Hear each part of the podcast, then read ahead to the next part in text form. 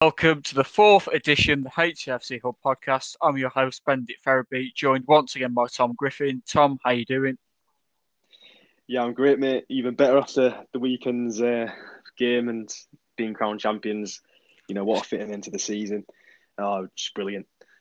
Yes, the fitting way to end what's been a difficult season for not being able to go to the games. Obviously, it's a bit of a weird weekend to win the title in. Obviously, we had the social media blackout.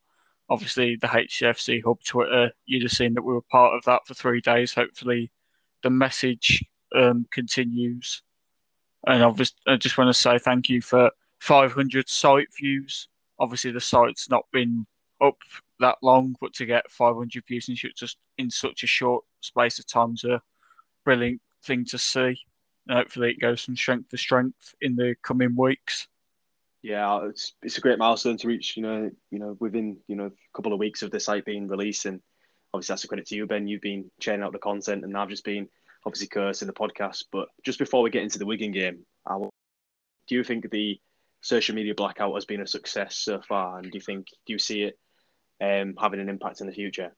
I think it. Um, I think it will have to have an impact in the future because I don't think that if I don't think it would have been something they've just thought, oh yeah, we'll do it for this weekend. I think it's got a there's got to be lessons that have got to be learnt from obviously what's what what it what it set out to achieve, and I think it will do.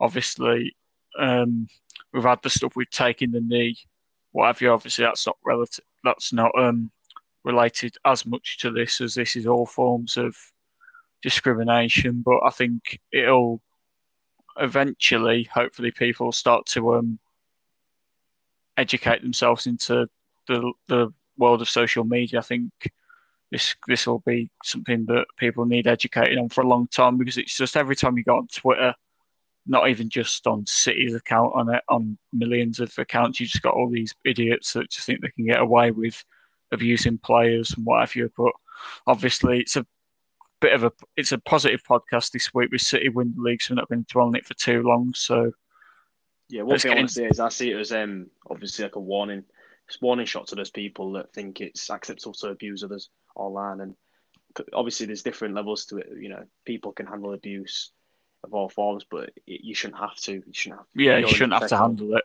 If you're in like a professional sort of scene, or if you're a player, you know, even just someone that uses the app, you shouldn't have to face abuse and and you are going to get an idiots that are going to go against the rules and are going to abuse someone. But obviously, there has to be sort of um, precautions in place and there has to be punishments. And I think the social media blackout has gone some way to um, sort of firing a warning sign to those that think it's acceptable. But yeah, but like you say, this is a positive podcast. We've just been crown champions, so let's get on to sort of review of the Wigan game. Yeah, um, bit of a chaotic opening to the game. I thought um, both teams, you could see that this had something to play for. Obviously, Wigan weren't mathematically safe going into the game. Obviously, you heard in the week that um, Grant McCann was still saying that he expects the players to see the job through. And I thought, to be fair, considering the way that Wigan have played recently, you sort of knew they were going to play the way they did. And I think they're one of the few teams that have come to the KC this season actually give us a real good go in the in their in their play in the first half. Instead of sitting back like most teams actually willing to play us at our own game a little bit. And to be fair they did to a certain extent. You know what? With Wigan they actually play entertaining football. They like to knock it about and they look to get behind you and what t- what teams do do against us they, they knock it more to feet with a target man there but with Wigan they, they actually tested us quite on a, quite a few occasions with balls and behind you saw Will Keane sort of springing springing through and you know the, the rest of their forward line, and they did look dangerous on the counter attack. And there's obviously it's no surprise that we can recently have you've, you've seen an upturn in form and got themselves out of danger. And I was quite impressed with you know Will Keane coming back to his old club, the way he performed, and uh, we'll go on to their goal later. But uh, should we talk about the opening goal? Obviously, yeah, obviously we had a couple of chances before it. I think there was the one where Callum Elder played a really inviting ball towards Josh Magennis. It did it was questioned whether it should have been a corner or not, but I think obviously the goal soon came afterwards. It was a great bit of play down the right from Wilson Coyle, and that's been sort of it's been there to see in recent weeks that that's a main avenue to quite a few of our goals, and then it's a great um, bit of movement from Keane Lewis Potter to get his head in between the just ahead of the defender, and I think the keeper could have done slightly better, but it's a great header. Obviously, it's not it's not it's not a goal that we're kind of used to seeing KLP score this season, really. But it's a great when when he first came into the team. There, that's that's what we saw. Like we saw him as that sort of like he was five foot seven, but he was leaping above you know six foot plus defenders. He sort he sort of he sort of sort of reminds City fans probably like a Michael Owen. Bit, bit Nick Barmby in a sense where he's not he's not the tallest, but he'll always fight for the ball in the air. He'll somehow find a way of leaping above the centre back or just yeah, getting exactly. in between them. Obviously, in a box is a menace, and I've, I spoke about last week about how we've actually got players more into the box more frequently or forwards. They're getting in the box, and that's how you score goals ultimately. And what I want to talk about is the sort of I think our wingers now trust our fullbacks more. Do you know early on in the season, Malik Wilks would usually cut in and shoot. I think but now yeah. he, he, sees that overlapping run. He plays Coyle in, knowing that you know the quality is going to come from it, and it does. And obviously, Coyle puts a brilliant ball in, a teasing ball, and Keane Lewis Potter gets on the end. And, and when when the goals are flowing, they certainly they certainly do flow, don't they? So, a, but then obviously, about a minute later, it's a bit of a question mark over our swift reply. question marks over our defending, which I do think obviously if going into the next season, we're not going to get away with that in the championship. So obviously, I think whilst we've we've won the game, what have you, I think Grant McCann that'll be the one negative. It's the way that they scored their goal. It's a bit bit un, bit unorganised on our part. Just, a bit simple. It's a it's a decent bit of play from Wigan, but could have dealt with it a lot better than what we did. Obviously, they still could have scored, but defence just switched off for a moment there, really. But I think that. Should... To be fair, Will Keane's quicker than a lot of people give him credit for. I'm being honest. Like the way he got him behind there. It was a, it was a quick quick movement, but to be fair, there was no one really there. I think it yeah. I think it might have been Smallwood that um tried to stop him on the wing. Obviously, Smallwood's not the quickest. I think maybe if Slater had just started the game, he could have got on, got in the face of Will Keane. But obviously, it's a decent ball in. Maybe question marks over the position of the centre backs. Obviously, it's a bit of a well taken goal. He can't really miss it, but yeah, it was it was it was good. Like uh, we touched on, you know, Wigan they play they play nice football, intricate football, you know, triangles, and they got the cut cut through was there, and you know that that could have been a sign for things to come in the game. But luckily, with I don't think we gave him that many chances afterwards. You know, after that goal, so that was no. that's obviously credit to us. We sort of um, cut, you know, cut them out, and we saw the game through. Professional performance again from City.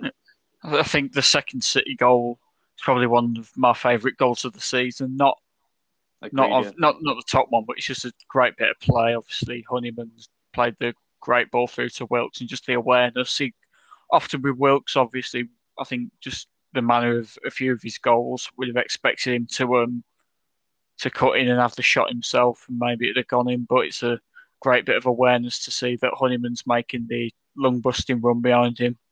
It's a well taken goal. Obviously, I think that was also, I think again that was must have been one or two minutes after they equalised. So it was a it was a bit of a crazy five minute period. Yeah, I don't know if it's more there's more space in League One or um that, but uh, this season our midfielder seems to be driving you know the ball forward more. I think in the Championship that was more static. I think players were a bit more reluctant to just sit on the ball and just play it through and instead of you know driving themselves. And I think you know Honeyman, Docherty, you know these sort of players, you've got the sort of engine in there that can drive us forward, and you need that sort of player to. If you play in that system four three three, you need that one player from midfield that drives you forward and plays that ball. And obviously Honeyman, he didn't just like sit and admire his pass; he made the run, and that's how he gets on the end of it. And credit to Malik Wilks again. Like I think he's maturing more each week, and early on in the season, he might have just cut that in himself and shoot. But instead, he, he sees Honeyman going on the outside, he uses him, and he gets his rewards. I think now, I think now Malik Wilks is one assist away from getting into double figures for both goals and assists this season, which is just credit to our, his contribution to the team. I think there's only one player in the league that has got double figures in both. I think it's Siriki Dembele from Peterborough. I might, I might be wrong, but I'm pretty sure. Yeah, but I think you might be right there. But um, I, oh, I think Grant from Lincoln no, maybe. no, he's, uh, he's he's in single figures for goals. But anyway, but, um, but what I want to say is that that goal was shades of Corry Evans against Leeds United. I don't know. do, you know what, do, do you know what? Um, I hadn't thought of that. Um, no, but just the, the yeah, you know, the sort of build up, and then obviously it was different. Marley played out the pass, but it was sort of the you know the touch in front of him. The Some, to, to, be fair, we've seen a lot of goals like that this season. It's been more um, Docherty, the player that's um, got into them sort of positions. We haven't really seen Honeyman um, get. We've seen him get into the box. We haven't really seen him get into a shooting position inside the box that many times. It's it's mainly been Docherty. Obviously, he scored a similar sort of goal at Plymouth. But full credit to Honeyman for taking the um, responsibility on, and it's a well taken goal. Yeah, I love goals like that. Just the, the build up play, the, the quick sort of interchanges. And then, you know, I, I prefer them sort of goals to long range screamers, to be fair, you know, when the quick passing, mm. seeing goals instead of, you know, long range efforts. But yeah, Honeyman, he just has everything to his game, doesn't he, at this level? And um, I think in the championship, he did he did uh, show shades of what. Was, but I think this time round, it's, it's sort of a redemption for a lot of players to want to go into go into the championship with a point to prove. And given how we've performed this season, you're willing to give these players a chance, and including mm. someone like Matt Ingram, you know, in the championship. Uh, he didn't really get much of a look in last time, and perhaps George Long is unfortunate to miss, you know, miss out. But yeah, I think obviously that goal capped off a great week for Honeyman, who's obviously obviously we're going to be biased and say that um, he should have won the um, Player of the Season, but obviously, you know, they, they tend to give it to the goal scorers. We're obviously not denying that Clarke Harris has had a wonderful season for Peterborough, but would have been nice for Honeyman to um, win the overall Player of the Season. I definitely do think he's going to win our Player of the Season anyway. Yeah, he hundred percent will. Um, just in terms of what he's brought leadership, you know, drives the team forward. In the final third, he's, he's measured with you know, in possession. Um, and you know you've questioned him sometimes. He does, he does have like a rash moment to his game, but I think he's cut had them cut them to a premium this season, and he's he's really shown um, putting some captain performances. And when we've needed him most to get him behind the opposition, um, or you know play a threaded through a ball, he's more often not been there. Um, I remember the start of the season when he scored against Northampton, great little goal, and he, he kicked on from there. I thought, mm. when it, yeah, but I have no doubt he'll get player of the season. Mm. Obviously, the game wasn't short of a few controversial moments. The one sticks in the mind is obviously the um, foul. Well, it's not really a foul, but it, it, it was in in my eyes, even though we got away with it. Was the um, the one with Jacob Greaves on Callum Lang and Oh yeah, I definitely, I definitely thought that was a penalty. I'm not going to lie. Yeah, I, I, saw that at the time. I think we just got away with that. Um, he came in from behind, didn't he? And I think he didn't take any of the ball, took the man. And I don't know how the referee's not seen that, but we did get away with that. 100%. I think I think it's about time though that we had a referee getting in our size this season with some of the refereeing performance at the K, refereeing performances at the KC this season. Yeah, I think we've, we've touched on refereeing performances and they have been below standard. And um, whether that's just how it is usually at League One, but certainly when we came into the division, I think we did get warned about the refereeing uh, standard, and uh, they have been disappointed in that regard. But you'd rather them, you'd rather them, you know, be actually much better than they've been. But you know, we're out of this division now, and hopefully we could look forward to some better refereeing performances in the championship. You say that, but as if the championship referees are any better than ones in League One. I don't think there's that much of a difference. Yeah, I'm not going to be blinded by one season out of the championship. I think we're still going to. I think it, we're football fans are still going to complain mm. if decision, decision goes against us. But you know what? We've earned our right to be in the championship again. So looking forward to it. Obviously, then second half, um, Smallwood obviously captain the side for the first time in about 10, 12 weeks. He um, got subbed off for Slater, and it was a great bit of play involving Slater that set up the um, third goal. Um, for once, a um, short corner paid off for us between Elder and Honeyman, which is a rarity considering our um, fortune from short corners in the recent past. But it's a lovely ball in from Slater, great awareness from Wilks, and I initially thought that when I saw that Magennis had scored, I thought it'd be a powerful header across the other side of the goal. It's just a neat bit of play to just glance it across the keeper. Keeper's got no chance, and he's now got 18 goals for the season, making it um 50 goals for the for KLP, Malik Wilks, and Josh Magennis between them. I think that's the first time our um, front three have had such a prolific season since 1970, 71, I yeah. think it was. Houghton, Houghton, uh, Wagstaff, and Chilton. Yeah. yeah. But that was a prolific sort of front line back then, and we're certainly in sort of a period where we're seeing prolific, prolific front, front line front, front line now. And whether that continues in the championship is yet to be seen. But I do think we do need more firepower going into next season. Anyway, we've spoken about the game. Should we move on to sort of celebrations of full time and yeah, was you know, the sort of first first title in fifty five years, and obviously celebrations with the players at full time. You could see what it meant, especially again with the Hull lads in particular, Jacob Greaves skiing. There was uh, similar scenes to last week, but it was just brilliant to cap off our season at the KC, securing the title obviously due to that bizarre game at Peterborough. Obviously, full credit to Peterborough as well for joining us in the championship next season. Yeah, well, but I think on the basis of on the basis of you know how they've the consistency they've shown throughout the season, I think they are worthy of that second spot.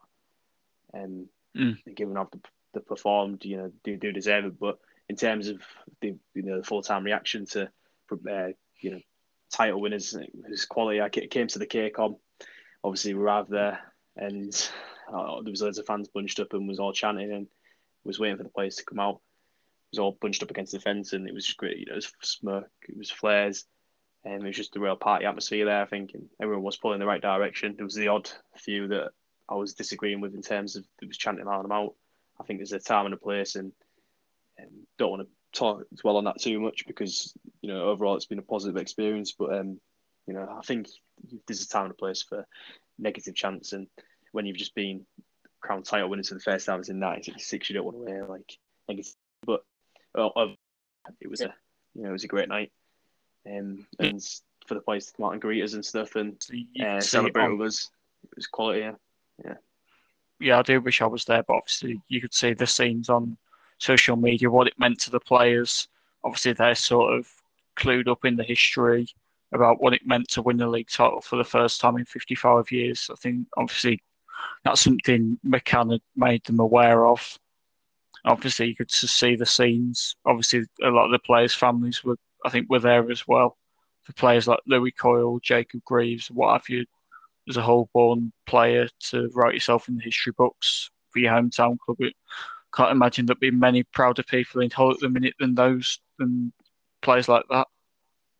It's important we use this sort of positive energy you now going on to the championship. It's so important that we start next season, and I think if we can, you know, attract more fans back to the KCOM and continue with this sort of, you know, this sort of positive attitude and you know, adorning these players are adorning the hometown uh, colours, and it's you know we're proud to watch City, and they're obviously proud to play for our club and that, that's all you can ask for for a player and play for your football club to be proud and to put in 100% every week. And I think we've, on many occasions this season, we've put 100%. And obviously, luckily, we've had the quality to add to it. But like, heading to next season, I think we're in such a good stead.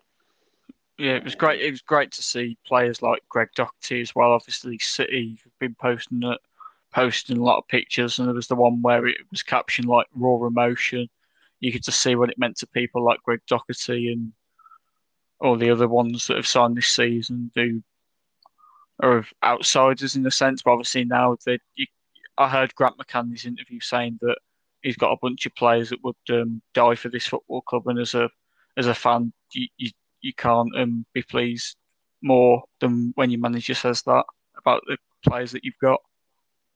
Yeah, this this sort of core to a squad is something that we've missed for such a long time. And it's a sort of attitude and sort of ethos that was running through the, the promotion side of 2007 to 8.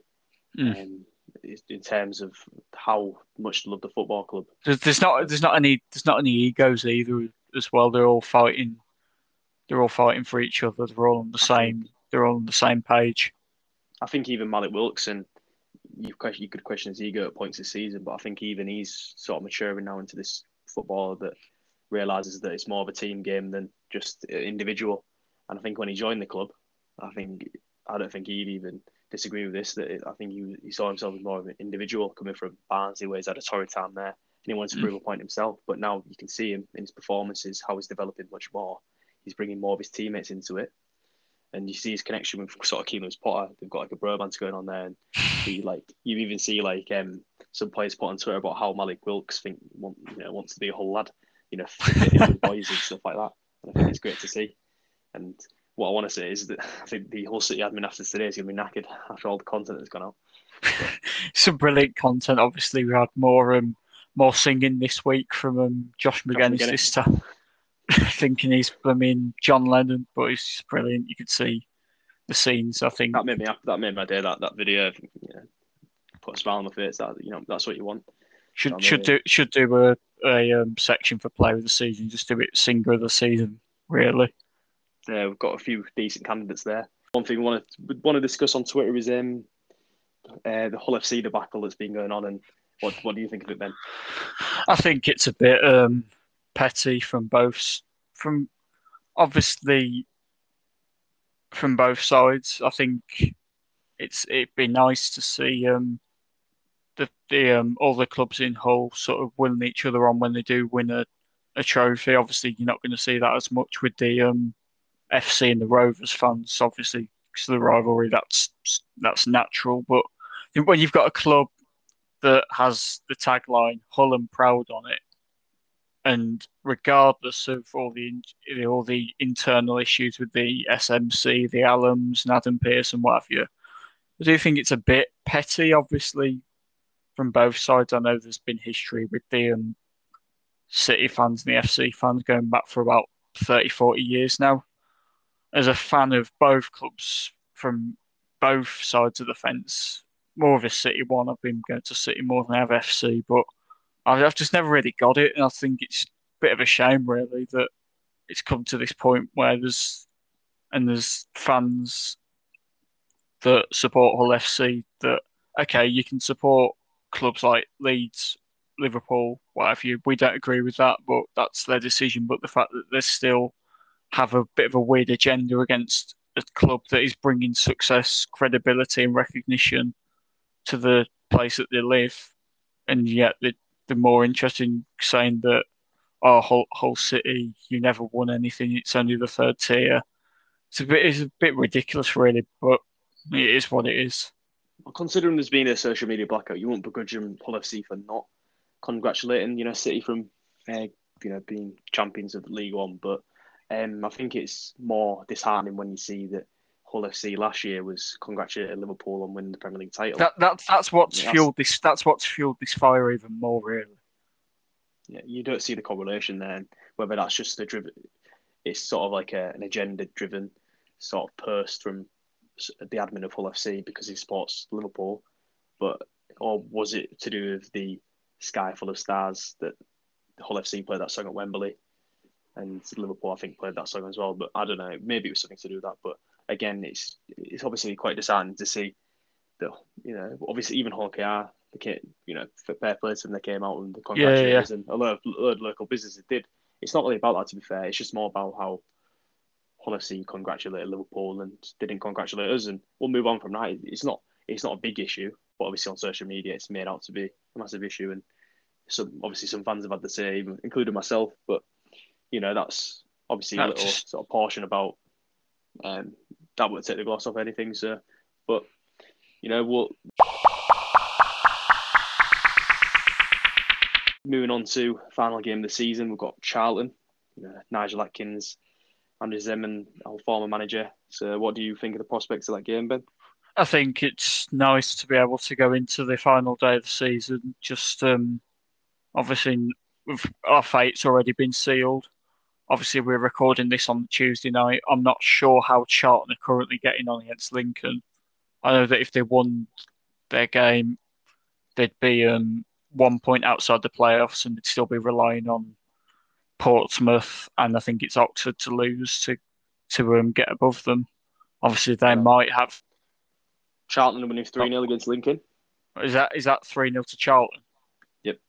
So obviously, as it stands, they're going to be one point off the playoffs. They need the result more than we do. But um, I think it, it, if City win, they've broke the um, they broke another record for the highest points total in the season, which betters the 90 points they got in 1983. So I think obviously McCann's sort of been a believer in breaking these records. Obviously, there's the ones with the front three and the clean sheets. So I don't think it's a game that, even though we've got our fate sealed, I don't think he's going to take it lightly whatsoever. Yeah, I think you've seen in recent weeks of the professional performances, regardless of what we've got to play for. You know, we could have against Wigan, we could have just sort of sat there and you know sort of um, stroll through the game. But such as the uh, hunger of these players and wanting to break records, we you know went for it and we obviously won our first title in 1966, and obviously McCann's got the got the squad on side and he's able to sort of motivate this squad. And I think that'll be no different going into final game. He'll want to break more records. He'll want to do as good as he can, considering what happened last season. And I think he's sort of put a marker down for expectation.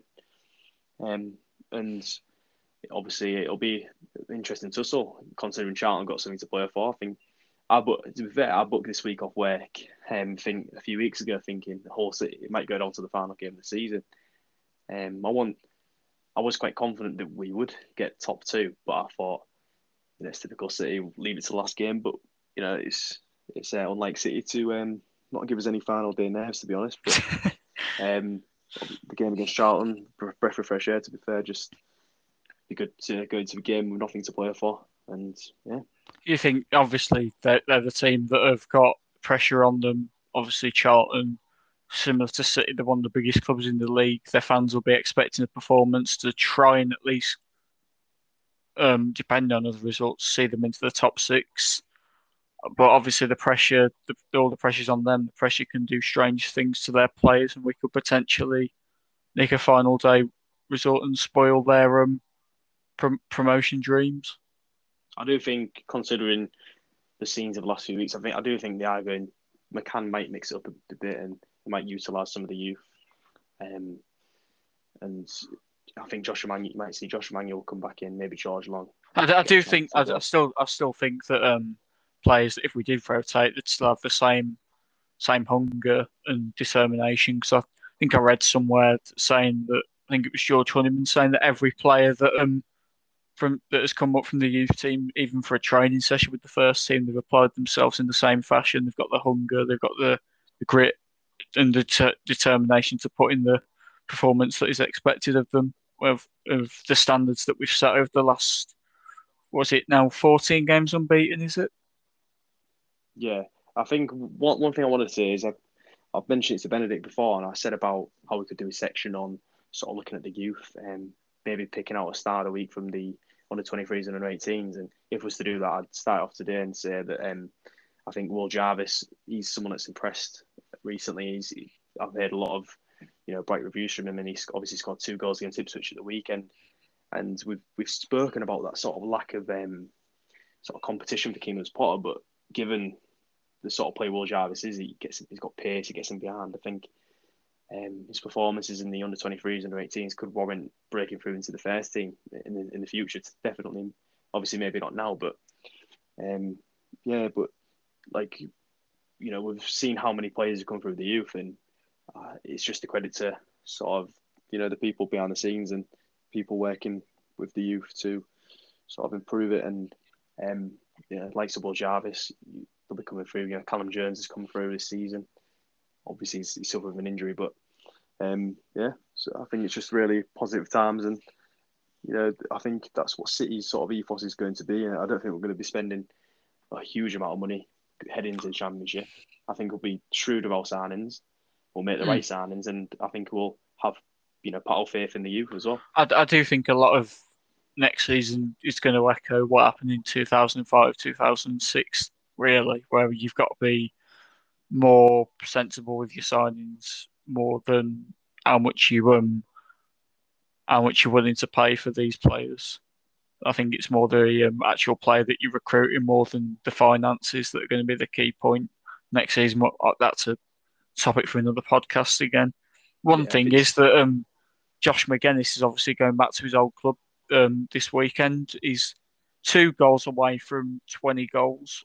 I think I saw, I heard him after the Sunderland game saying that he'd reached um, 16 goals by that game and he wants to try and get to 20 goals. He's only two goals away from doing that. It'd be fitting for him if he was to do it against one of his former teams as well. It's, it's also quite astonishing that Wilks, uh, considering I think he went majority of the season, correct me if I'm wrong, maybe like the first 30 games without chalking him an assist. And then in the you know past couple of months, he's he's short to what nine assists mm. in all competitions, and he's one away from double figures. And I think that's quite a. Um, I think I, we saw people you know slating him early one in the year for his lack of um, sort of his lack, decision yeah, yeah, decision making in the final third. That's where he was let down. I was trying to think of the word, sorry, but um, you know, would would rather shoot instead of playing the ball. But now he's sort of maturing, like I mentioned, and he's picking up the right pass, and he's obviously got his rewards from it with nine assists, and that goes nicely with his how many goals? Twenty. Uh, no, 19. 19, 19, yeah. 19 in the league, and he's got yeah. two in the cup and one in the EFL thing. Exactly. So I think that's a credit to Malik Wilks, and he's clearly it's clearly an area of his game that's improved on. And um, going into the last game, he'll be hungry to sort of, you know, score as many as he can or assist. So. Yeah, I do think it's going to be an interesting prospect whether um, we get a potential guard of honour from Charlton. I'm not sure whether we will, but obviously the trophy presentation is going to be after the game, so it'll be interesting to see whether we do get a guard of honour. Hoping that we do, because um, Charlton's manager is um, Grant McCann's um, predecessor, Nigel Adkins.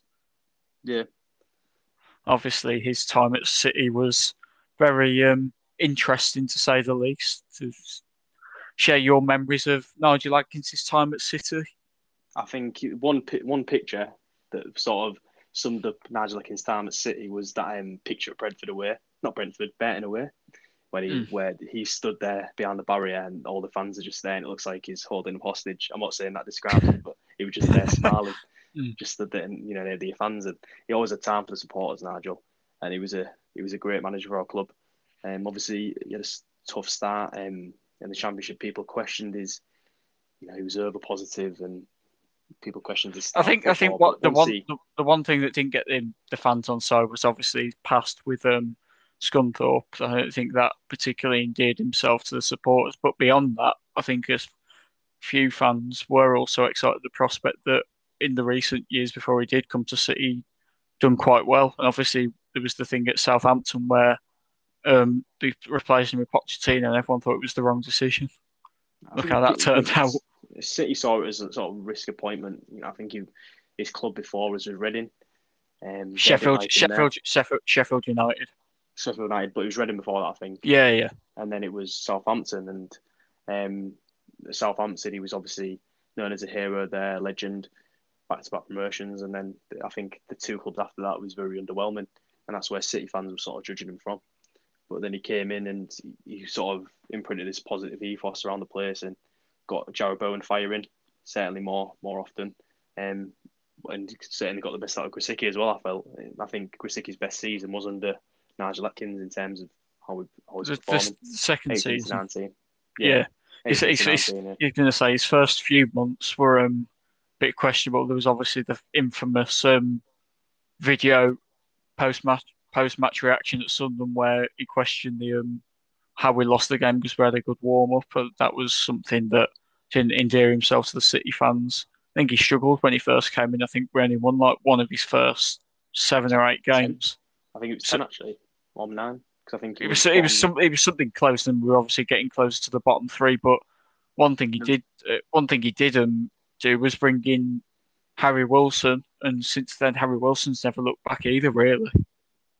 Yeah, um, I think it, it, the loan signings in the January transfer window was sort of the spark to kick on in the second half of the season, and in the end was um, I think we we did was one point where it was about three or four points behind the playoffs, I think, but quite close, and then we sort of tailed off a bit, but not tailed off. We finished what twelve, I think. That was but, in the, his second season. We finished thirteenth. Yeah, yeah, 13th, yeah, 12 or 13, mid table. So there was, yeah. there was obviously that um, seven was it seven game winning run and didn't lose in ten games between the November and January of that season, which is quite remarkable, really. Because I remember I think, we start um, we started that run. We're in the um, we're in the bottom three. I think we just lost to Nottingham Forest.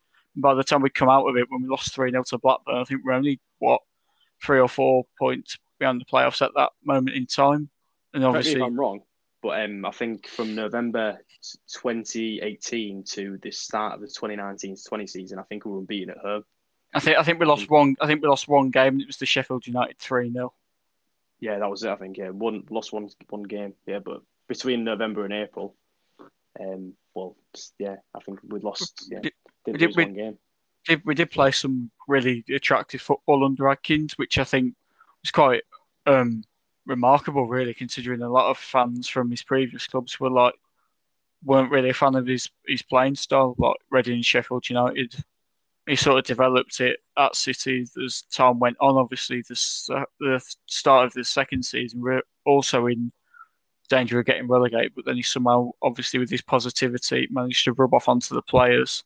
Obviously, we looked like we could have got in the playoffs at one point, just unfortunately missed out. I think a lot of City fans were. I was. I was definitely one that was sad to see him leave. Really. Yeah, I think the thing is with Nigel, he gets, gets the best out of every inch of his squad. And one player that certainly did sort of shine in that squad, I think, was Markus Henriksen. Took on the captain's mm. role well, and he was obviously one of our key players. And then um, what happened after that was unfortunate, but that was more, I think, more Henriksen, you know, wanting to leave rather than um, the situation with McCann. But yeah, I was very sad when Adkins left. It felt like, um, you know, after this seasons after we got relegated from the Premier League, felt it was going on a downward spiral. And then Nigel Adkins came in. The first part when he came in was a bit patchy, and even the start of the next season was, you know, questionable. But then he sort of lifted lifted the spirits around the place, and it felt like we were sort of building towards, you know, challenging for the playoffs again. And then we sort of had that sucker punch with Adkins leaving, and it sort of made you question the Allams again. You know, lack of giving them lack of funds to, um, you know, sort of push on towards promotion. And in the end, it perhaps it was a, the wrong decision for Adkins leaving. Uh, for how long it took him to get a job, but now he's obviously got a chance at Charlton. Yeah, he's, he's, he's doing quite, he's doing quite well at Charlton. Obviously, I don't think they've lost many matches since he's he's gone in there. I think lost two, I think, or something like that. But obviously, there's one of the best moments. Well, two ridiculous moments in his tenure at City with a 5 0 win at Burton and not long after that, the um, highest got high scoring draw in our history, the five five at um, Bristol City, which they were just remarkable. Yeah, there was some very exciting games. I can remember the Norwich game as well. was three one down uh, at half. Right. This was the, the first time ever was two two goals down at half time where I thought we were actually going to win this game. I had a real weird feeling how well we played in that first half, and I felt obviously James. I think was it James Maddison scored. James Maddison. Yeah. Yeah. And then obviously Abel was it Abel Hernandez scored a hat trick for us. Or, he, he, yeah, he got he got yeah, he got he got two penalties. I think it was ja- Jackson Irvine and Harry Harry, Harry Wilson, Wilson scored the winner. That Macy run and then brilliant finish into the bottom left. But that was that game was so weird for me because half time I remember vividly thinking we're going to win this game. I just had this real positive feeling, and we came back in the second half, all guns blazing, and won the game. But obviously, there was very some remarkable games under Adkins and exciting football, and he's always welcome back at City for me. And um, I think he's um, he's what you know. Um, Adkins always sort of um, positive about his praise towards City and Grant McCann being you know a former player under him. With with a score prediction, what you what you're expecting on on Sunday then? Oh, I don't want to be the bearer of bad news, but I think we're going to lose two one. Fair enough. I'd, I'd probably if if um we got promoted in a different with a different bit of mentality, I reckon I'd have said something similar. But I think the worst I can expect to the minute, the way we're going, is a is a draw really. So I'm at, at worst, I'd say maybe two two, but I reckon we've just got enough in us to um to beat this Charlton side. I reckon optimistically, I'll say three two to City, but obviously we know what to expect with Adkins. I think um, fast flowing football, and I think we've got sort of similar characteristics to that Charlton side. So I reckon it'd be a very open game. Now we can touch on the players that are um, players that are out of contract at the end of the season. What um, we think should happen with with those players? So I'll go for the one first that I think is the most likely to sort of leave, whether that's on loan, um, or well, whether he's given a new contract or he's made to leave, and that's Max Sheaf. Obviously, he's had an indifferent time out on Learn at Torquay. I don't think he's really stamped his sort of authority on the side. And in this article, it says about, um, well, uh, Baz Cooper says about how he you know, potential to give him a new contract, but 21 years old. Um, I don't. If he's not cutting it in National League, then how he's not going to cut it in the Championship. I, I think it's time for to let Max Sheaf go. He's not someone that's, you know, coming to the first team and really showing what he's capable of. I think it.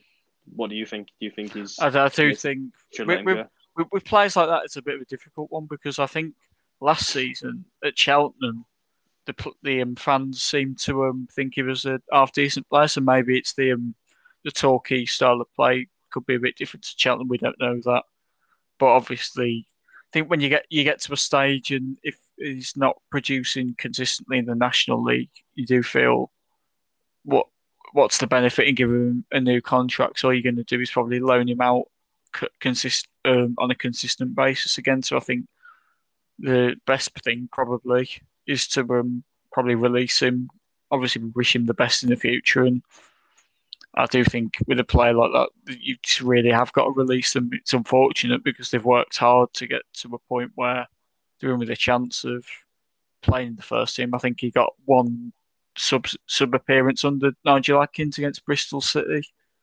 But yeah, like, what we'll say is um, is that obviously you don't want to stagnate a player's development, and I think McCann's got to look at it on the point of view where like, do you see him sort of having a regular sort of appearance in this, you know, in around the first team, and you do it, and I don't, I don't think anyone does. So I think I think it's telling that we're still getting um players like Callum Jones ahead of Sheaf in the pecking order. Obviously, we didn't send Jones out on loan, so I think that maybe does signal that his time, his his days at City may be limited. Right. So the next one that has sort of question marks above his name regarding his future is George Long. Obviously, he was a mainstay in the team um, in the Championship, and given the fact he got relegated, you know, England got a chance. Uh, he played eight games this season, kept four clean sheets. To be fair to I'm, him, I don't think he's really put wrong. Torn. I think I'd be happy to. I'd be happy to keep him. To be fair, I think he's an I'm, option. I'm torn on this because obviously a lot of clubs, you, you, obviously a lot of clubs are renowned for having three goalkeepers. At the minute in the first team, we've only got two.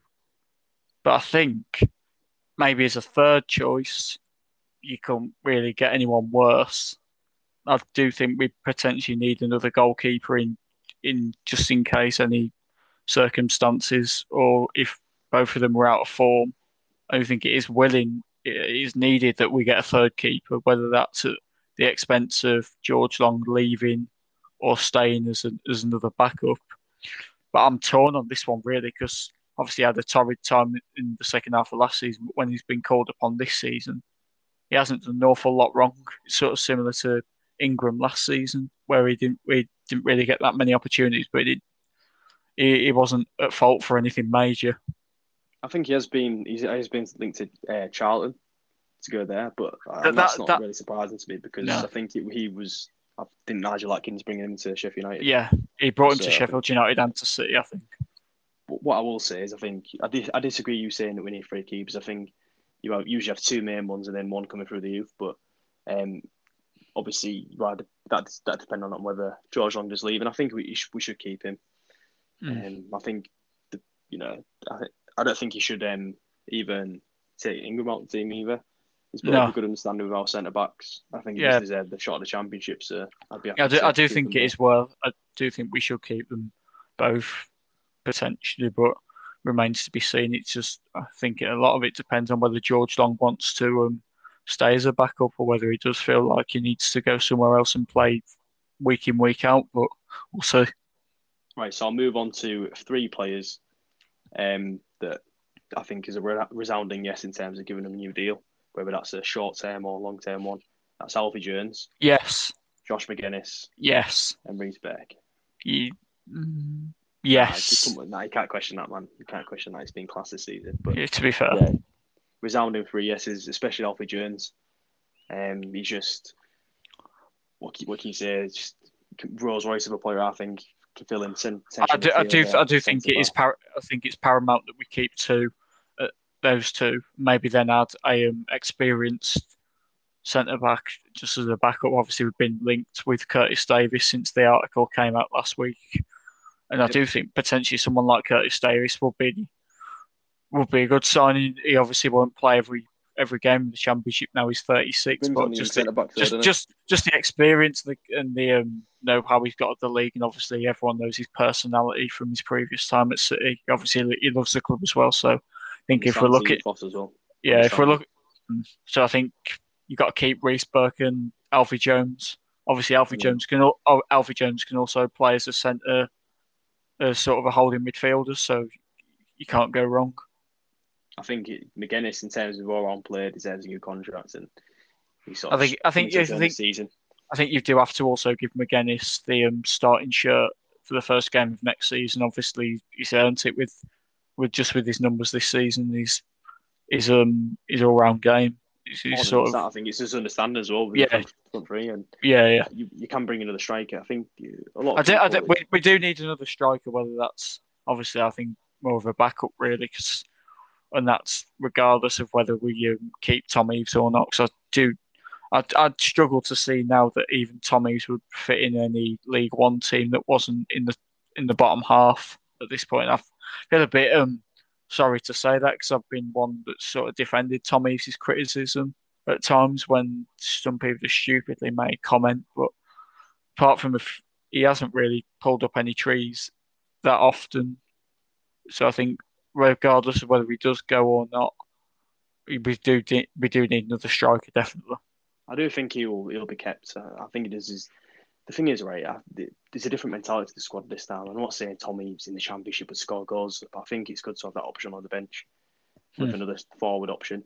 He, he brings something different in terms of his aerial ability, and I think later on in games, you you see you know Tom Eaves in terms of how he can win headers in the box, and you don't as a defender you don't want to come up against someone like that later on in the game. And obviously, it's different in Championship, more technical. So it depends how I want to move forward. But um, obviously, the big comes in. I think now, uh, Grant McCann will have to, you know, have a good think over whether to take it. But you know, I definitely do need another striker to add some more competition. Mm. But yeah, I, I, agree that sort of. I think Tom does. I think he does like a lot of these players. They deserve another shot at the championship, and I know he won't play regularly. But in terms of keeping around the squad and you know, his sort of um, attitude and you know, because he could have just lied down the season and been like, oh, I'm not playing, but he came back from injury to be fair to him, and he's come off the bench and he's putting in some decent performances. And uh, I do feel that Tom Eaves thrives more in a team where he's, he's seen as sort of the main man, and obviously City is not, but that that could be well where his future lies, perhaps in League One with with a team that's sort of lower down in the table, but that's remains that remains to be seen. Um, so we'll move on to the learn players that um, sort of. So we'll talk about each one. Um, so we've got first, we've got Regan Slater. I think Regan Slater is a definite keep if we can. But yeah. I'm not sure. I'm not sure whether um, obviously Sheffield United will be looking to utilise him in their first team next season. But if we had the option to keep him and whether uh, whether he wants to stay, I presume he does want to stay because he looks happy at City. United have um, activated a one-year extension on his contract. Uh, so, so I, I doubt. That, that, that's, doubt that's, that's a bit unfortunate, but um, I think he sort of, regardless of whether it's with City or not, he does uh, deserve a chance in the Championship. He's proved it with his recent performances. obviously, obviously the fact it's a Sheffield United, he's going back there is a bit of a shame. But um, yeah. given it's we can do about it yeah, given it's his last year, I think um, you know you could probably get him on a cut price. Like Sheffield United mm. might be willing to let him yeah, true. their options, but I'm, I'm not. I'm yeah, not. I think a lot of it depends on who Sheffield United will keep in their midfield, like like Sander Berge, John Fleck, Norwood. I doubt, uh, yeah. I, I doubt they're going to keep a lot of their players like Norwich did, but um, so that's why Slater could be a part of their setup next season. But mm. I'd happily have him back, like you say. Yeah, definitely. How he's performing, but his next one's Gavin Whyte. Um, what I want to say I'm about t- Gavin I'm, Whyte is I'm torn. On, I'm torn on Gavin Whyte really because when he's played, he's actually done quite well. And I, I read earlier saying that has said that he's been a real breath of fresh air to the squad and obviously added to the composition. But but um, I still don't think he'd get that much game time. Obviously, with the the form that Malik Wilks is in, so I'm I'm kind of torn. But I do think that we potentially have something in the deal that means that we have. I, I was listening to something, and I think I I was right. I'm right in saying that we have the first choice on him because of our situation. I'm not sure whether that's true, but I'm it's 50-50 with Whyte for me, really.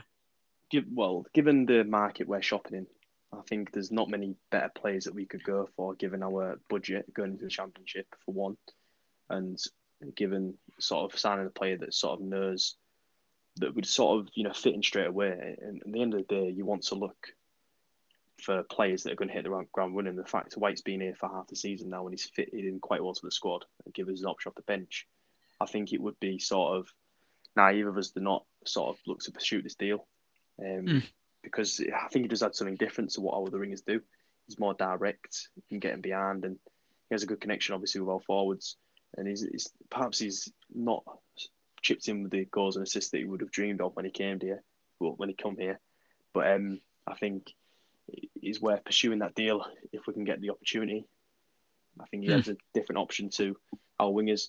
Whether he gets the goals and assists that we need um, is remain, remains to be seen. But I think it's worth you know pursuing.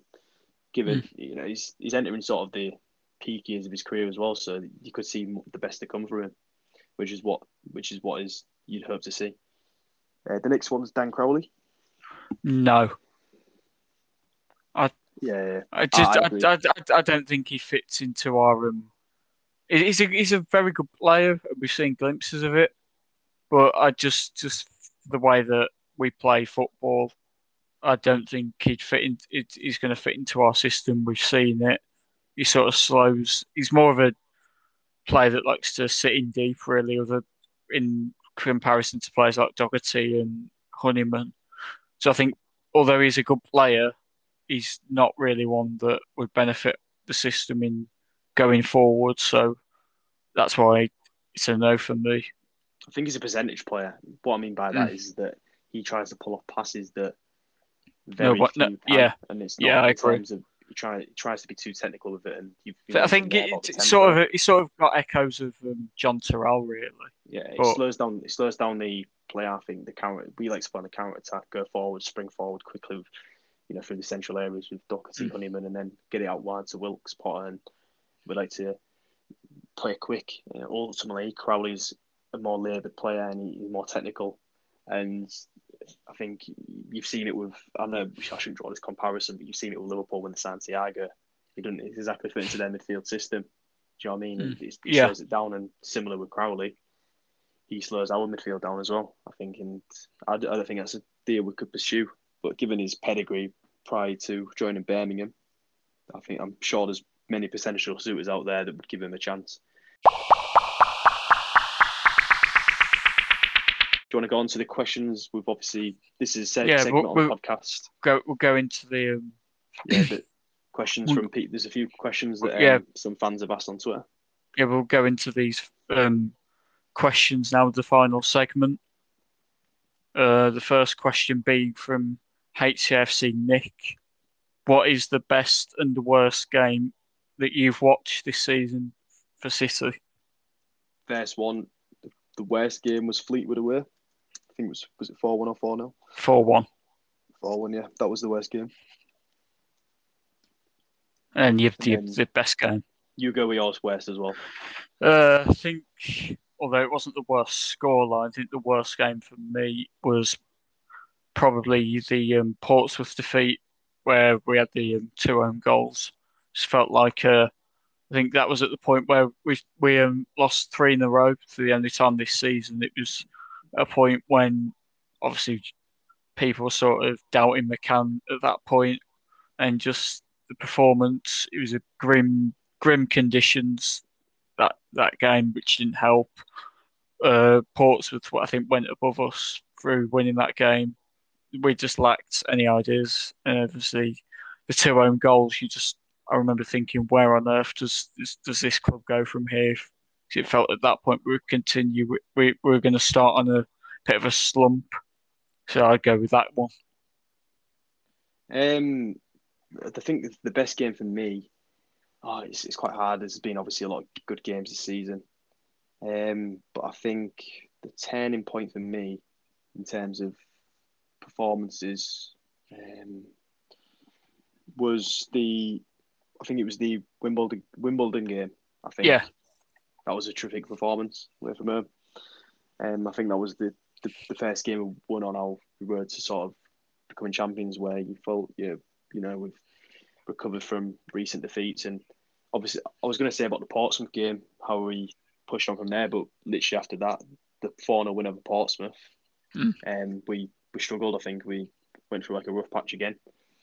Um, but one obviously the Portsmouth game was a brilliant performance, four 0 and one recollection from that was how Josh Magennis performed. He came off the bench, scored that brilliant goal. I think that was the turning point for him this season. I think before that he questioned his sort of ability and he questioned his performances. He was sort of second playing second fiddle to Tom Eaves at that point. I, th- I think at that point though was when he, I think at that point was when he obviously had the um, he was sidelined with um, COVID. So I think that's another part of his game this season that you got to give him credit for the way he's been able to sort of recover from having a, a, lengthy spell out with the the virus. Obviously, I think he had it worse than most players. You, I think he's got asthma anyway. Josh.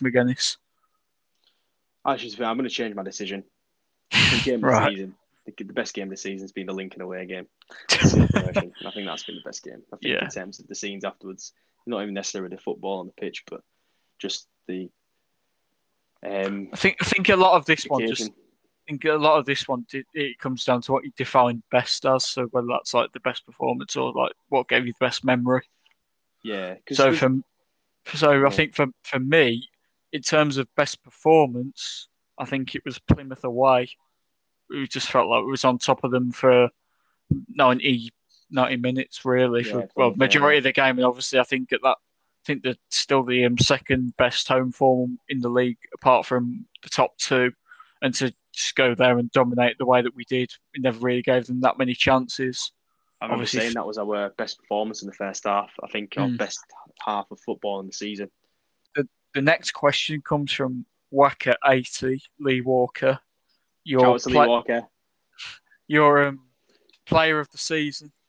I think we've ah. already touched on it really. No, you go with yours. And I think I'm just going to have to go with um, George Honeyman, obviously. Fact, he's been nominated as one of the three best players in the league. If he doesn't win the Player of the Season, regardless of what the um, front three have done this season, I'll be astonished. Obviously, the leadership qualities that he's shown, the creativity he's shown, the amount of contributions, and just the way he conducts himself with the supporters. Obviously, I, I just obviously it's all the obvious reasons there for me why it's got to be George Honeyman. I think um, there's a real void, obviously, when he's missing out the eleven. Yeah, you could, you could to... see you could see that when I think it was the, I think it was the um, was it the Fleetwood game he missed? The Fleetwood game, yeah. In, in the first half, you, you could see you could see. Yeah. Um, I want to shout out Greg Docherty this season. Oh, he's been immense. He's been my favourite player, but I think in I... terms of an all-round perform, you know, all-round season, contributions, you know, leading behind this legacy in this division for being how well he's done, and you know, leadership, quality. You know, George Honeyman. I have to say, he's been our player of the season.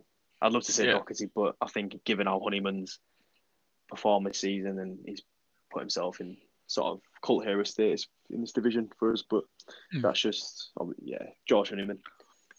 And the last question comes from at Nathaniel Whitto. He's got two questions. Signing for the season is the first one, so go over that one first. You go first this time. Yeah, I, just mentioned him there. Greg Docherty signing the season for me. For I think more given how last season I think midfield was a real issue for us. I know we had Honeyman, but sort of a stable midfield was a real issue. And this season we've really seen it. Even obviously well centre back pairing as well. But um, Greg Docherty's come in there. He's, he's an engine. Drives from midfield, gets in the box, and he's even got the finishing ability. Late on in games, he's the engine. He carries on going and um, capable of going on mazy runs and he can drive you forward. And he's certainly someone that I think will adapt to the championship very well. And he's one of uh, quite a few players that I think would will do well in the championship. So for me, Greg Docherty, four hundred thousand from Rangers, absolute steal. Yeah, I think just for the purpose of you saying Greg Docherty, I, I, w- I would agree. But obviously, I do love Greg Docherty, but I, I, do love Lewie Coyle just ever so slightly more than Greg Docherty. So I'm going to go with Lewie Coyle. Obviously, I just everyone knows it's his hometown club. Supports City. The um, performances after obviously he started the season, I think he was suspended for the first few weeks, and then he got injured against Wimbledon, which sort of put him on the back foot. But then, obviously, even when Emmanuel was playing well, there was not like one bit of like um, complacency when um, he got back in the side eventually. And obviously, he's he's worn the armband this season numerous times when Smallwood's been injured. He's come up with some great play with Wilks down the right hand side. Got numerous assists. Obviously, the the main one being that um, brilliant one for the brilliant long diagonal ball for Keane Lewis Potter. I think it was against Oxford. Obviously, all the leadership qualities are there. He knows what it means to play for City, and just the um, minimal amount that we paid for him. Obviously, the connection he's got with the fans as well. Obviously, we know what he did for our mate Owen. So I think for that, just the way he conducts himself, his performances on the pitch, for me, it's got to be Lewie Coyle. Yeah, that is a great, great, you know, selection there. I think it's it's a toss up between them two. I think in terms yeah, of yeah. the impacts they've had. Um, The- I could have said Lewie Coyle myself, and given how he conducts himself off the field, you mentioned Owen there, what he did for him, and he's always willing to speak to supporters, and he knows. You've mentioned he knows what it feels like to, you know, wear the badge. You know, we all dream to, obviously, in some capacity, be involved in Hull City or play for Hull City, and he sort he goes on that pitch every game, and he plays like it's every game's his first and last. Do you know what I mean? He, Mm. he goes on Yeah. the pitch and he puts in them them performances. He sets by example as well. Just There's a lot of there's been a lot of um, instances this season where obviously like in the past there's been tackles where you think no one's going in for that regardless of what um what the implicate what the um, ramifications of that tackle will be but you've seen on numerous occasions this season he does not care what happens to his body at Puts times his body line, puts his body on the line. But Yeah. there was, I think, there was one incident against. Can't remember it was. A, I can't remember who it was against, but it was a. Um, you, you could see he was going to get injured. He knew he was going to get a knock, and then he was down on the he was down on the floor for a good five. I think it was around five minutes. And then instead of coming off like a lot of players in that situation would have, he just had the determination to carry on for the rest of the game. And that just says a lot. Says what all you need to know, really. hindsight's a wonderful thing, and obviously in the championship, it would have been great to have sort of these figures around the club. You know, brought in some great sort of leadership assets this season in terms of Smallwood and Coyle and the, the sort of impact they've had around the place. We, we said at the start of the season we was crying out for leaders in various forms, and I think in terms of Honeyman who stepped up, Smallwood and Coyle, you've you've got a core there, and even Magennis that have sort of you know um, sort of guided these young lads in our team to success. And you know, they've been obviously these young lads have not always had the best game this season. As in, like they've always had, you know, Jacob Greaves might have had a poor game, but you can just tell that, you know, instead of berating him and sort of um, putting him down for his performance, they've put their arm around him and they've um, sort of, you know, made sure that he's all right and stuff. And you know, I think that's the sort of thing you need. You need that when you think things aren't particularly going well, you need someone to put your their arm around you. And I think in terms of McCann, he's done that to these players and serves these leaders on the pitch. Obviously, Right. these older older heads in the squad, more experienced, and they've uh, been an, obviously a pleasure to watch this season of City in all all forms. And the last question from Nathaniel Witto is favourite goal of the season. I'll go first this time, and I will probably say, um, if we're if we're going in all competitions, I'd say Lewie Coyle against Fleetwood Town. But if, if we're just going by um, the league, I'm going to say, um, I'm, I'm actually going to say the goal on Saturday, George Honeyman's goal. You're gonna go that, yeah? I'm going to go with George Honeyman's goal on Saturday. Just the um, the the neat passing movement. It just it just symbol. It was just a symbol of what this squad has been about, especially in the last um, 12, 13 games. It, it just echoes what McCann wanted from his players in on the on the day on Saturday. So I'm going to go with that. It was just a lovely awareness from Wilks and just a composed finish from Honeyman, where perhaps in, in the past players would just snap snatched at it and it'd have gone gone wide or we'd scuffed it, but composed finish, lovely build up. You can't you can't get any better than that, really. I think my selection, you'll see a running theme. I think in uh, my selections, but I think Greg Docherty's goal against Oxford away, that volley left foot. That that, that was very cl- that that was very close for for me. It's, it's definitely it's definitely in the see, def, definitely in the top three. It's not often you see a volley score, but score on your weak foot as well shows the technique of the, the kid, and um, certainly that's I think that's my favourite goal. The one that stands out a lot as well. Um, obviously, um, we've gone. I think we've chosen them goals in terms of uh, not necessarily the importance, but more the quality of them. Your goal's more of a solo, not solo goal, a team goal. And I think mine's more of a you know culture strike, and it comes down to preference at the end of the day. But there's none more important, I think, than the Malik Oates penalty last week. Mm. So, but in terms of goals, you, you know, we've got some crackers this season.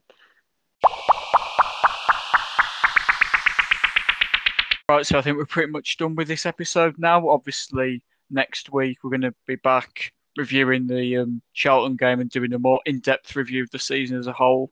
Obviously, we'd love we'd look to um, get a guest on for that episode and hopefully bring out the first quiz segment of the um, of the podcast. So hopefully that'll be some good fun next week. I think next look- week we're also going to touch on the. Uh, we've sort of mentioned it in the podcast be fair, so I don't know if we will, but we're going to touch on sort of a, a review of the season. But um, I'm not sure whether we're going to do that now. But certainly we are going to touch on the first sort of segment we're bringing into the podcast, which is the quiz. And like Ben, like Ben mentioned, we're going to get a guest on. So I think that's something to look forward to. Obviously, in the close season over the summer, there's going to be um, a lot of transfer talk. So you'll you can expect this podcast to carry on throughout the summer. We're not, we're not just going to stop there. We're going to carry on. Hopefully, um, hopefully, um, look to potentially um, get a, get some ex players on during the summer to keep keep the um, content in good in good nick. So hopefully um, we'll be able to provide you with the odd ex player now and then, depending on how successful we are with that. Will remain to be seen, but hopefully. I'm going to try and pull out all the stops to try and get play one. I think a few players. Obviously, we're also looking for more contributors to the site um, as well, and guests to come on the podcast. So any support, obviously, we touched on that earlier on the podcast. Getting to 500 views so quick is is something that we never thought we'd do after what two weeks of the site go, site going live.